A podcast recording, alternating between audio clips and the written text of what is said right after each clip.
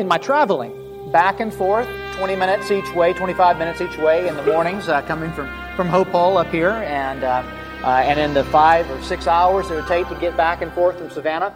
Uh, there's something I enjoy doing, as many of you probably enjoy. Um, I enjoy listening to music. I enjoy singing along with music and just a, a wide variety of things. Um, but I also listen to podcasts.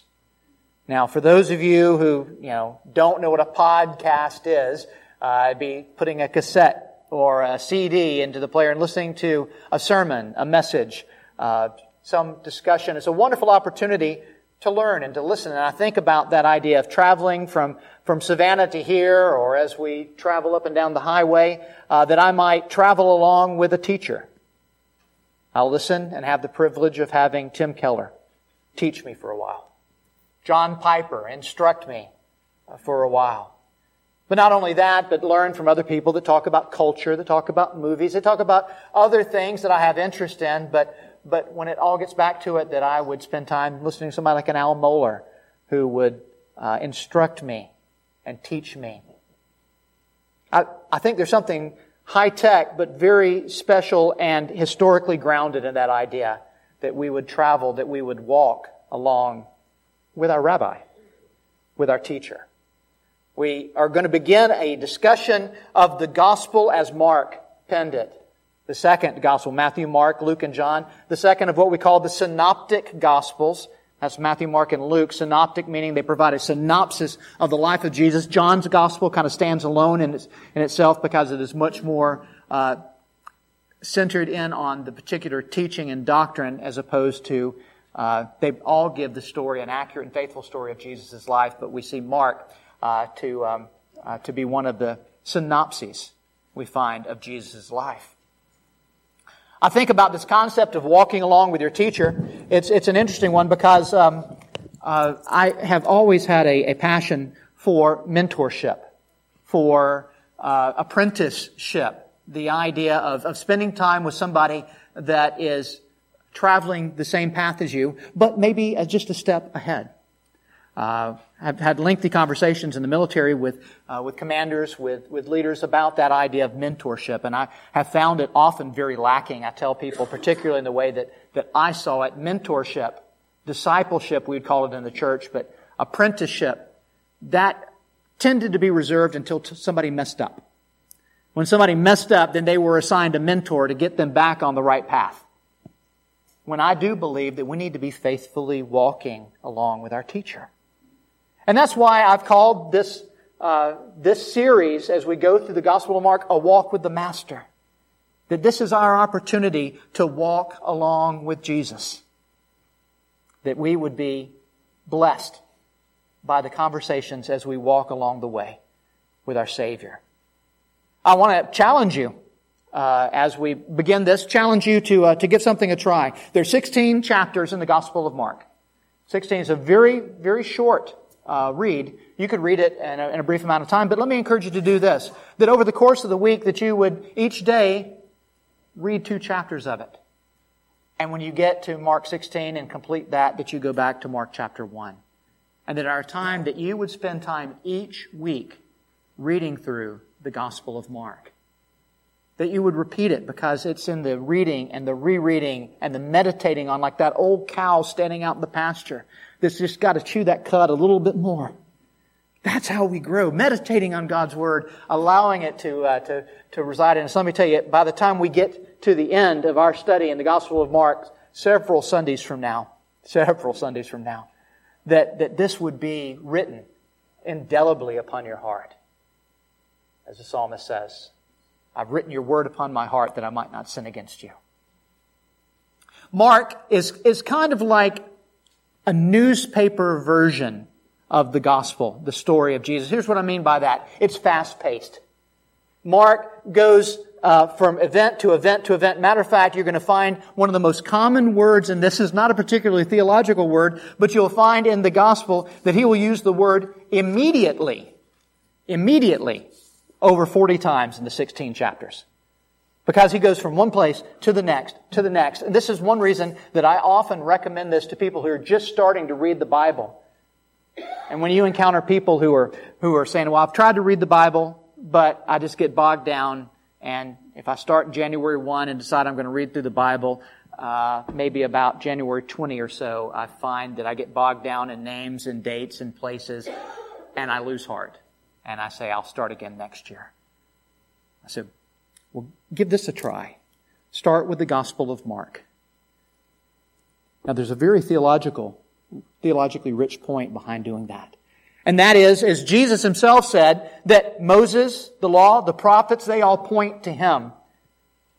Scripture interprets Scripture, and Jesus is the interpretation of Scripture. That these things point to Jesus. Jesus is the theme. Jesus is the object to which Scripture points. And so that's where we need to begin. We need to understand who Jesus is. Tim Keller uses this in his book, The Reason for God, when he talks to people who often find these weird theological little questions to uh, distract us in our conversations about godly things. For instance, you begin to talk to somebody about the Bible and they'll say, well, you know, here's things that always stumped me is, uh, when Cain was exiled, uh, who did he marry? Right? Uh, is, is that really the question that's going to keep you out of heaven?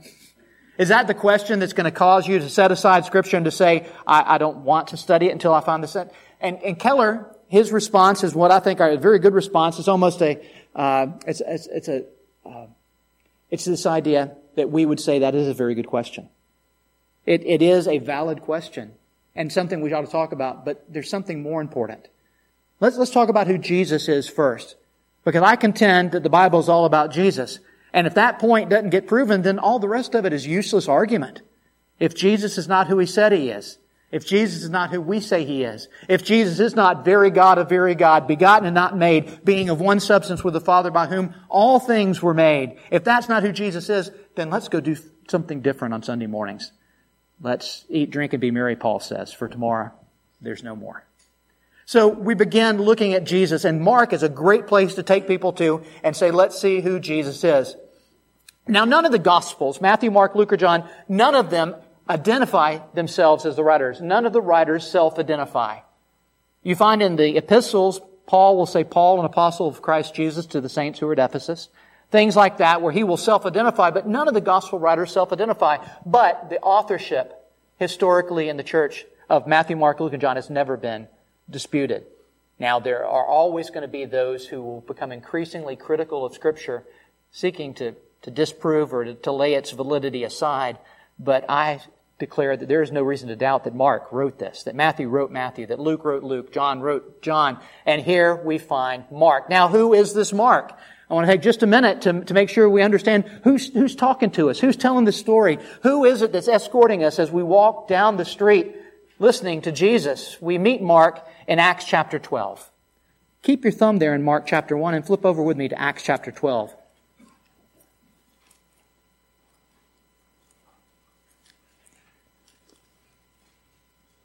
Acts chapter 12, we find ourselves at a prayer meeting. One of my favorite prayer meeting stories.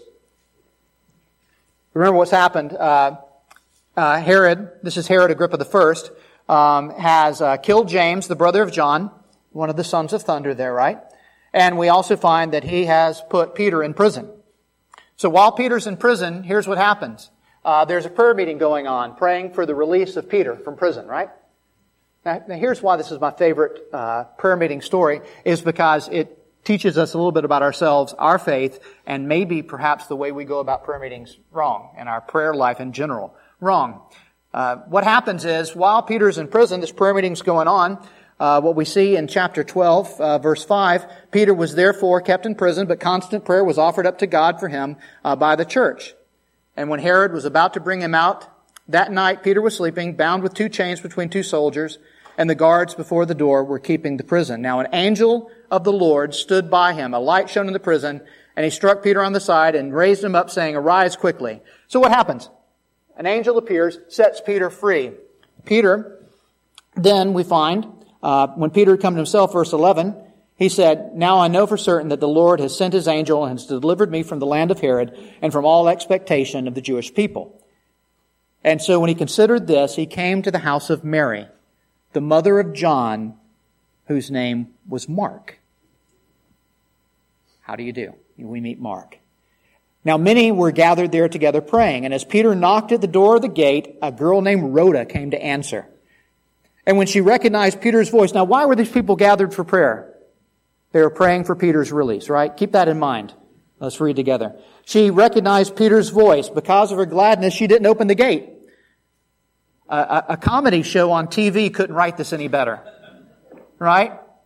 They're praying for Peter's release. She goes to the gate. She hears that it's Peter. And she turns around and leaves him at the gate. She leaves him there. This, this, this is what the text says. When she recognized Peter's voice, because of her gladness, she did not open the gate, but ran in and announced that Peter stood at the gate. And they said to her, You're beside yourself. You can almost hear them saying, Shh, don't bother us with that. We're praying that Peter will be released. They're praying that Peter would be released. It is announced in their presence that Peter has been released, and they shush her. But she kept insisting. And then they came up with a different explanation. They said, It's his angel. Now Peter continued knocking, and when they opened the door and they saw him, they were astonished. So we, we see this introduction that Mary there in her house, it declares this house to be the house of Mary, the mother of John, whose surname is Mark. Now, by the fact that it's Mary introduced as being the one whose house it was, there's a clear indication that she was a widow uh, that she would, would have been a widow, otherwise the husband's name would have been listed as being the, the lord of the manor there. Uh, and her son was John, whose surname was Mark. So this is how we're introduced. Now, at the end of chapter 12, uh, Barnabas and Paul take Mark with them as they leave Jerusalem, and he's declared to be an assistant, a helper in ministry. Now, if we stay in Acts for just a little bit, to further understand who this is that's going to be teaching us about the Word, we find Mark is not one of the twelve. He's not even one of the thirteen when you add Matthias in when Judas uh, killed himself and betrayed Jesus, right?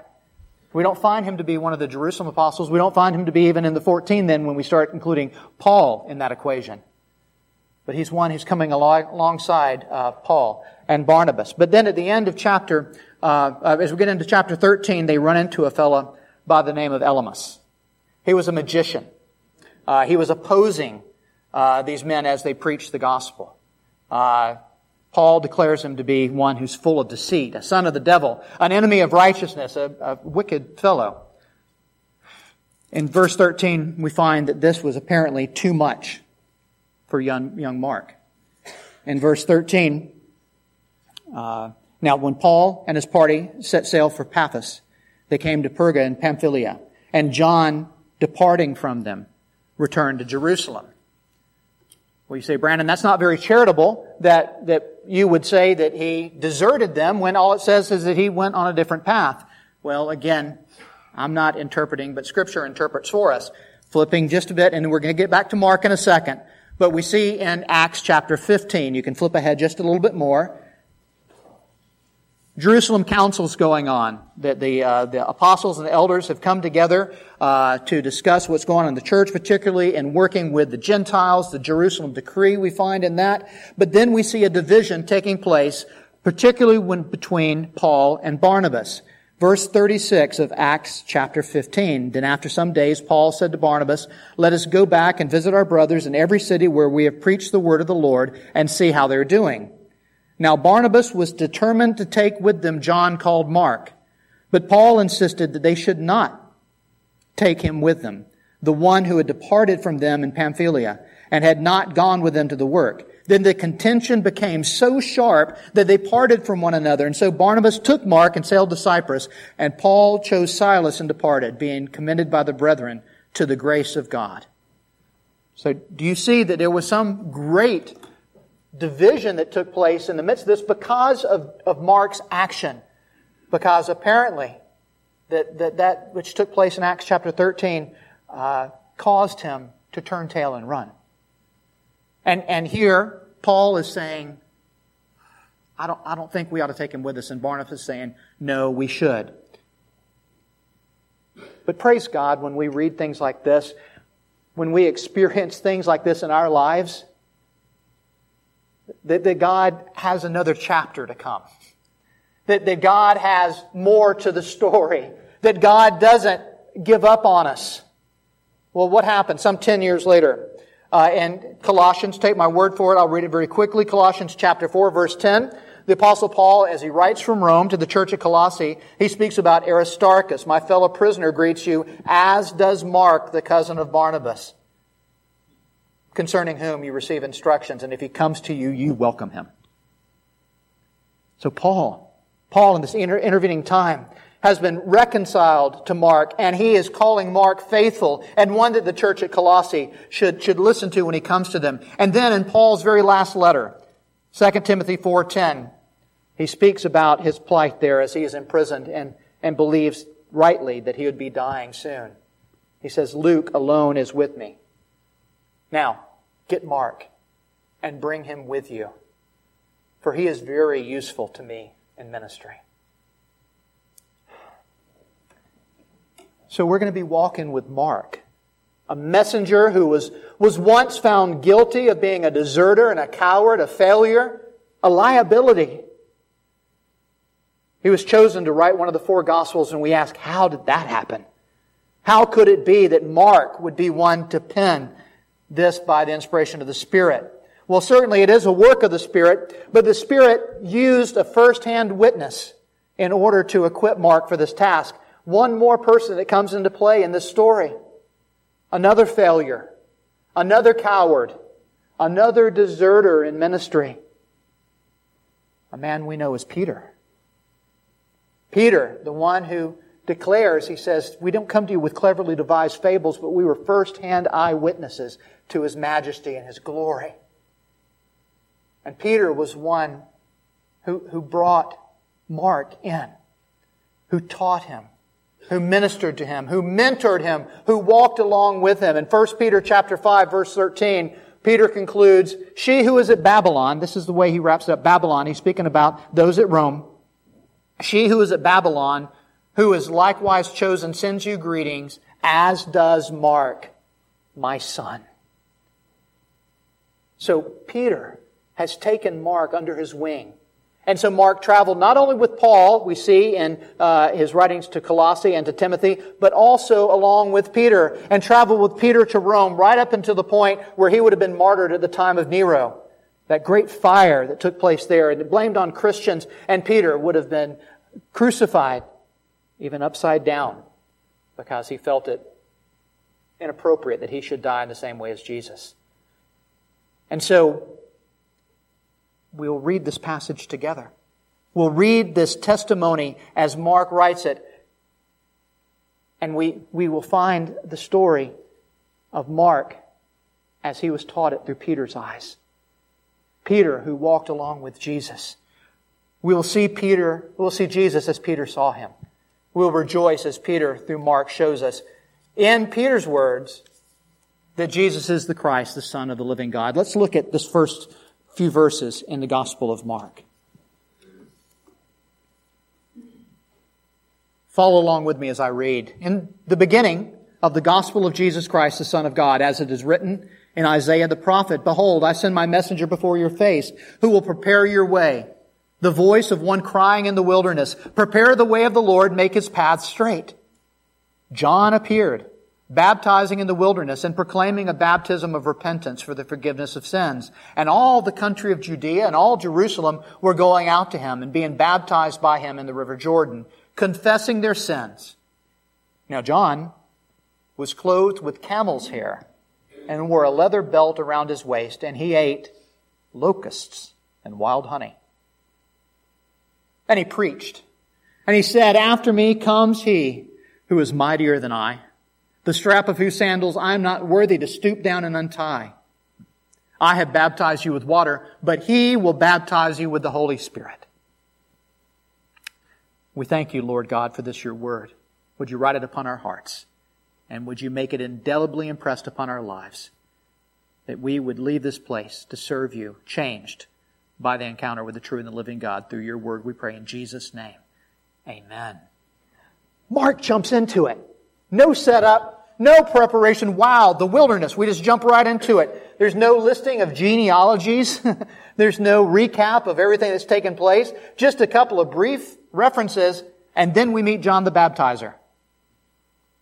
And we start off in the wilderness. What's, that's the scene, the wilderness. Well, how did we get here? I, I do believe we have to take into consideration the idea of the wilderness. Mark begins it there, and I think he ties it very clearly in with the whole Genesis narrative of creation. Because he uses that word en archē right there at the beginning. The Greek word, which we would have found in the Greek translation of the Hebrew Old Testament, in the beginning. Very, very deliberate use of words there. No, uh, we believe it's called the plenary verbal inspiration of Scripture. That is, that every word is God's chosen word that he used. Mark, as he was taught by Peter, inspired by the Holy Spirit, that there's no accidental phrases or choices of words that is all inspired by God. And he says in the, in the beginning of the gospel of Jesus Christ, and he places us in the wilderness. So we go back to Genesis. Genesis where God creates paradise, right? Genesis 1 and 2, the creation and all things were good until that day when God said it's bad that man should be alone. He creates woman and we find that it's then very good. But in the midst of that, sin comes upon us. Sin, sin comes into the world. Why? Because man and woman, Adam and Eve, decided that the offer as presented to them by the serpent was better than what God had provided for them. They desired to believe the lie rather than the truth that God had given them. And so we see in Genesis chapter 3, there in the midst of paradise, God speaking to them. In Genesis chapter 3, verse 15, though, in the midst of the curse, and if you want to, you can flip back there with me, because it's a, it's a powerful thing to see. In Genesis chapter 3, uh, we see God speaking to the serpent. We see God speaking to Eve and speaking to Adam, and we refer to this as the curse. But in the midst of him speaking to the curse, he's, he says, because you have done this, you're more cursed than all the cattle. And he goes on and he says, I will put enmity. This is Genesis 3.15. I will put enmity between you and the woman, between your seed and her seed. He, her seed shall bruise your head, and you shall bruise his, her seed's heel. This is referred to as the proto-evangelion, the very first evangelism, the first statement of the good news that there would be, there would come one, a seed that would come from the woman that would crush the head of the serpent, that would crush sin, that would crush death. And we, we really see this to be the promise right there in the midst of the curse. Now, what, what proceeds from that point? Uh, we see Adam and Eve, they have failed to clothe themselves in their nakedness with the leaves that they found. And God himself, he, he killed animals. He took the skins and he clothed them. So death does come. That God covers their shame as he sheds blood, not their blood, but a sacrifice. We find all this in Genesis chapter 3. An anticipation. An anticipation of Jesus who was to come. So Mark ties all this back to the fact that this is the one who has been promised. From the very beginning, where we first saw our need for a Savior, the Savior has been promised. And the very next thing we see, by the way, is that their residence is no longer paradise, but where? The wilderness. They are, they are cast out of Eden into a, a land, it says, where that thorns and thistles will grow. And by the sweat of his brow, Adam would earn his living. So we see them cast into the wilderness. From paradise, we were cast into the wilderness. But I love the symmetry of Scripture because if you read to the end of the book, great quote, by the way, I found this week and posted, I saw posted several places, Billy Graham saying, I'm not too worried. I read the, the end of the book, right? You go to the end of the book, and I love the symmetry of the fact that, that yes, in our sin, that we were cast out of paradise into the wilderness, but through Jesus Christ, paradise shall be our home once again. And so the wilderness theme picked up here in Mark is powerful. That the message, the word is being cried out in the wilderness, and indeed we'll find Jesus coming to the wilderness. So in the beginning, we see the promise of a Savior. In the very beginning, but then we also see this idea of the wilderness or the desert. In the desert, we find the promise of a Savior. The passage that's given here and says, as it's written in Isaiah the prophet. Well, this is a, a combination of several verses of Scripture. The predominant prophecy being taken from Isaiah, uh, but what Mark has done here is he's, he's pulled several prophecies together, several statements, all very consistent. And we find them from Exodus, we find them uh, from Isaiah, and we also find them from Malachi.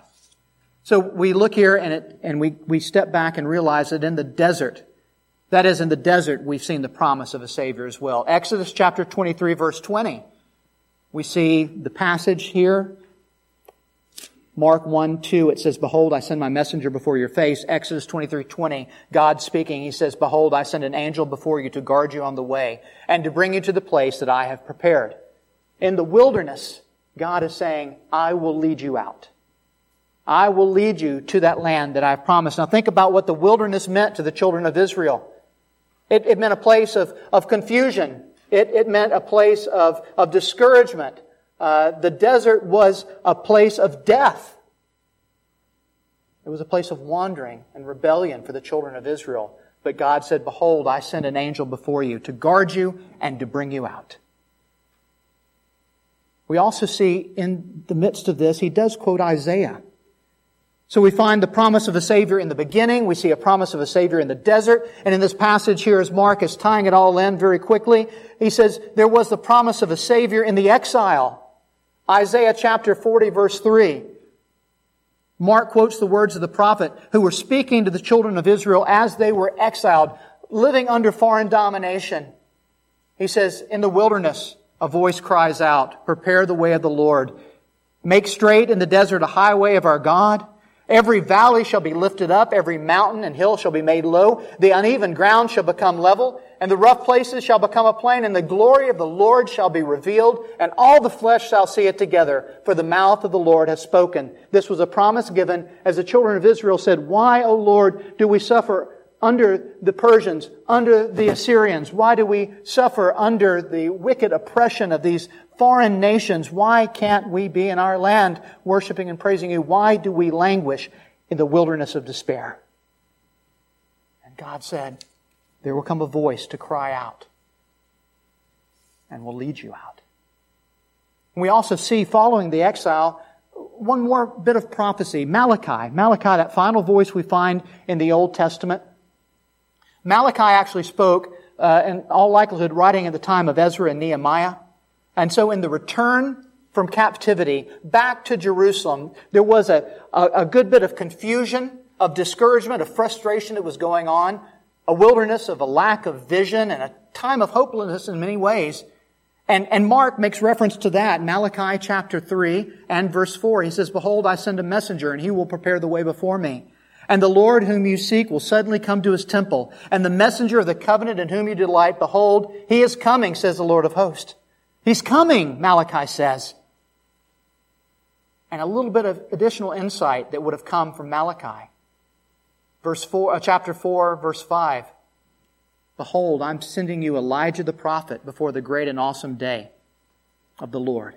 And he will turn the hearts of his fathers to the children and the hearts of the children to their fathers, lest I come and strike the land with a decree of utter destruction. So, as Mark very rapidly begins this book, He's saying, remember the wilderness, understand the wilderness, and know that there is a voice crying in that wilderness that's pointing us and leading us out. And how is that voice heralded? How is that voice introduced? Well, it's John. It's John. And he's coming with a message, as, as Mark says, of repentance and a message of forgiveness. John appeared preaching in the wilderness and proclaiming a baptism of repentance and forgiveness. Remember now, Mark's not going to waste any time. He's going to jump right into this.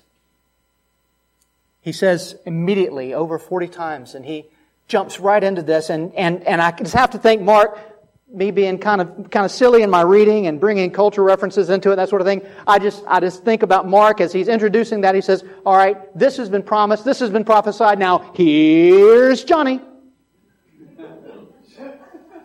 Only folks of a certain age get that joke. but, but do you see that's what he's doing? He, he jumps right into that. He, he doesn't spend a lot of time talking about the uh, uh, uh, other things, the genealogies and th- things we find in the other, other uh, Gospels. He jumps right into that. It says John appeared baptizing in the wilderness, proclaiming a baptism of repentance and the forgiveness of sins, and all the country of Judea and Jerusalem were going out to him. So a crowd have assembled uh, to hear him. And as I was, was thinking about this, I was mindful of, of my time at Auburn years ago when I was in grad school there. And at grad school, uh, I would have to walk from one part of campus to the other. And as you walk from one part of campus to the other, every now and then you'd find a crowd assembled. And I found a crowd assembled out by the student union one day, and it wasn't for a class, it wasn't for a pep rally, it wasn't for a fraternity event. No, there was a, a, a voice crying in the middle of that. A street preacher. A fiery, thunderous proclaimer telling everybody about their sins. Yelling at everybody that walked by frenetically waving a tattered copy of the Bible in one hand and holding a megaphone up in the other. And he was shouting, and his already loud voice was distorted and harsh, and the crowd would gather, and they'd begin yelling back at him. Now, it was an exchange that had no good end. Matter of fact, what happened was the students eventually had to go to class. He eventually got tired and he left. He picked up his box and he left campus. And too often we, we think about John as being this mean, fiery voice out in the wilderness that it was just all about telling everybody how they're going to hell. And, and many pick up that theme and continue today. Matter of fact, was sharing the gospel with a young lady who said she had the occasion as a child to go to church one time. And the message she took from it that day was it seems that everybody except the preacher is going to hell. That's that's not the gospel, friends. This is a message preached in the wilderness, and it's different. It's different. It says, repent and know forgiveness. Repent and understand that in Jesus Christ we are forgiven. Yes, he was a fiery preacher for sure, but repentance was preached so that people would know forgiveness. George Whitefield, I love this quote of his. He says, true repentance will entirely change you the bias of your souls will be changed and you will delight in God, you will delight in His law, and you will delight in His people. That is, true repentance brings us to great delight in God. And, and John's ministry was a compassionate ministry. What he was doing is he says, all of you from Jerusalem and Judea, all of you who come out here, you may be living lives where you're rich, where you're famous, and everything seems to be going well. You're entertained every day of your life, but there's something fundamentally wrong, something foundationally that needs to be fixed something eternal. And what he was doing was he was speaking the truth in love. Now, we read something else here. It talks about the weird clothes. It talks about the camel hair. It talks about the leather belt. It talks about the incredibly strange diet. Locusts and wild honey. Honey, I'm good with. Got to be real hungry for you to set a bowl of locusts in front of me, no matter what sweet drizzle Wilda puts on top of it. You know, it's, it's gonna, I mean, it's, you know, it's, it's a weird thing. But here's, here's what's going on. Is, is that Mark is also pointing us to the fact that there was a promise given that before the day of the Lord came Elijah. Elijah would appear. In Matthew chapter 11, also in Mark chapter 9, we, we see that Jesus makes this come together. And we'll talk about it when we reach that point. But that John came in the pattern, the power, and the strength of Elijah. He was not Elijah but he came as Elijah, that voice crying in the wilderness. And think with me for just a second about the most famous words of Elijah. Remember Elijah on top of Mount Carmel? On, on Mount Carmel, he spoke out not to the prophets of Baal, not to the prophets of Asherah, but to the children of Israel who should have known better. And he spoke to them and he said, How long will you go limping between two opinions? Halting, indecisive. How long are you going to live a life like that? If the Lord's God, follow him. If Baal is God, then follow him.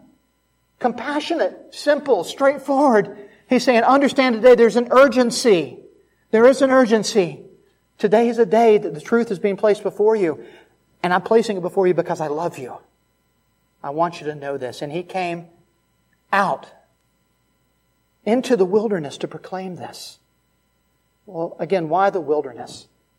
The Israelites they knew the wilderness to be a dangerous and a treacherous place. But remember, we got ultimately to the wilderness because of Adam. We live in the wilderness because of Adam. And it is in the last Adam. 1 Corinthians 15 speaks about Jesus as the last Adam. In the last Adam, we are brought out of the wilderness into a restored paradise. So this outlandish powerful preacher, making an incredible impact. Now think about this just for a second. Think about as he has followers coming. All these coming out are repenting, are being baptized, whose lives are being changed. They're coming into the wilderness, out into the desert to hear him, not into padded pews with air conditioning and shelter and cover and cars, right? Kind of puts us to shame. They're coming out now. Imagine just for a second the pride that could have welled up in the heart of, of this man. They're coming to hear me. It's easy to let pride get in your way. And especially, especially as he saw all these things that he was predict, all these things he was prophesying coming to pass, because they spoke of Jesus, and who was Jesus? Jesus was his cousin. Jesus was six months younger than in age than him.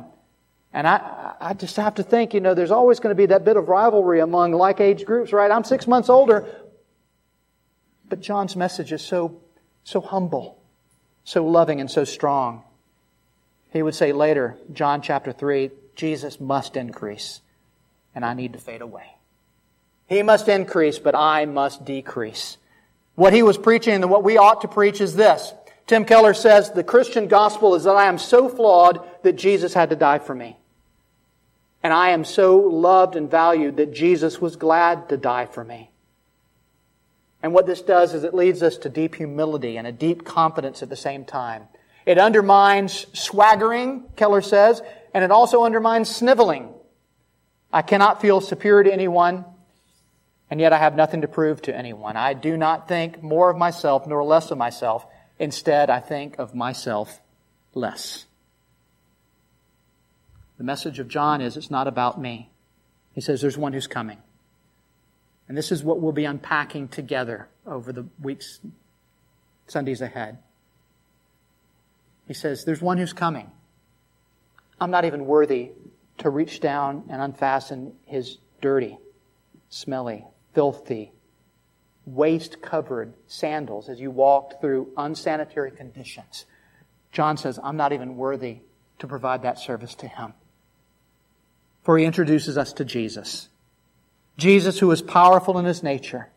And Jesus who is powerful in his mission, for he says, he is the one who will come and baptize you with that Holy Spirit. Our message the story that we should love to tell. We're going to sing that in a minute. I love to tell the story. It needs to be the story that we're unpacking together. A call to repentance and a glorious promise of forgiveness and pointing to that single point of clarity that is Jesus Christ. The principal work of us, of we who are called by the name of Jesus, is to set the Lord Jesus Christ fully before everyone. Let me leave you with a question this morning. Let me leave you with a question this morning. If people were to describe you, if people were to be talking about you to other people, or if they were to be introducing you to a stranger, how long could they talk about you before they mention Jesus? Can they go on and on and on and on about you? Now, granted, we can talk about good, godly people but Jesus must be so indelibly a part of our lives, a part of our message, a part of who we are and what we do, that it needs to be what people know about us. They said, yeah, the most obvious thing when we introduce somebody who is a follower of Jesus needs to be they love the Lord. They love Jesus. And they'll talk to you about Jesus. They'll tell you about Jesus. And they'll do it in a way that makes me want to know Jesus too. How long can people talk about you before Jesus comes up?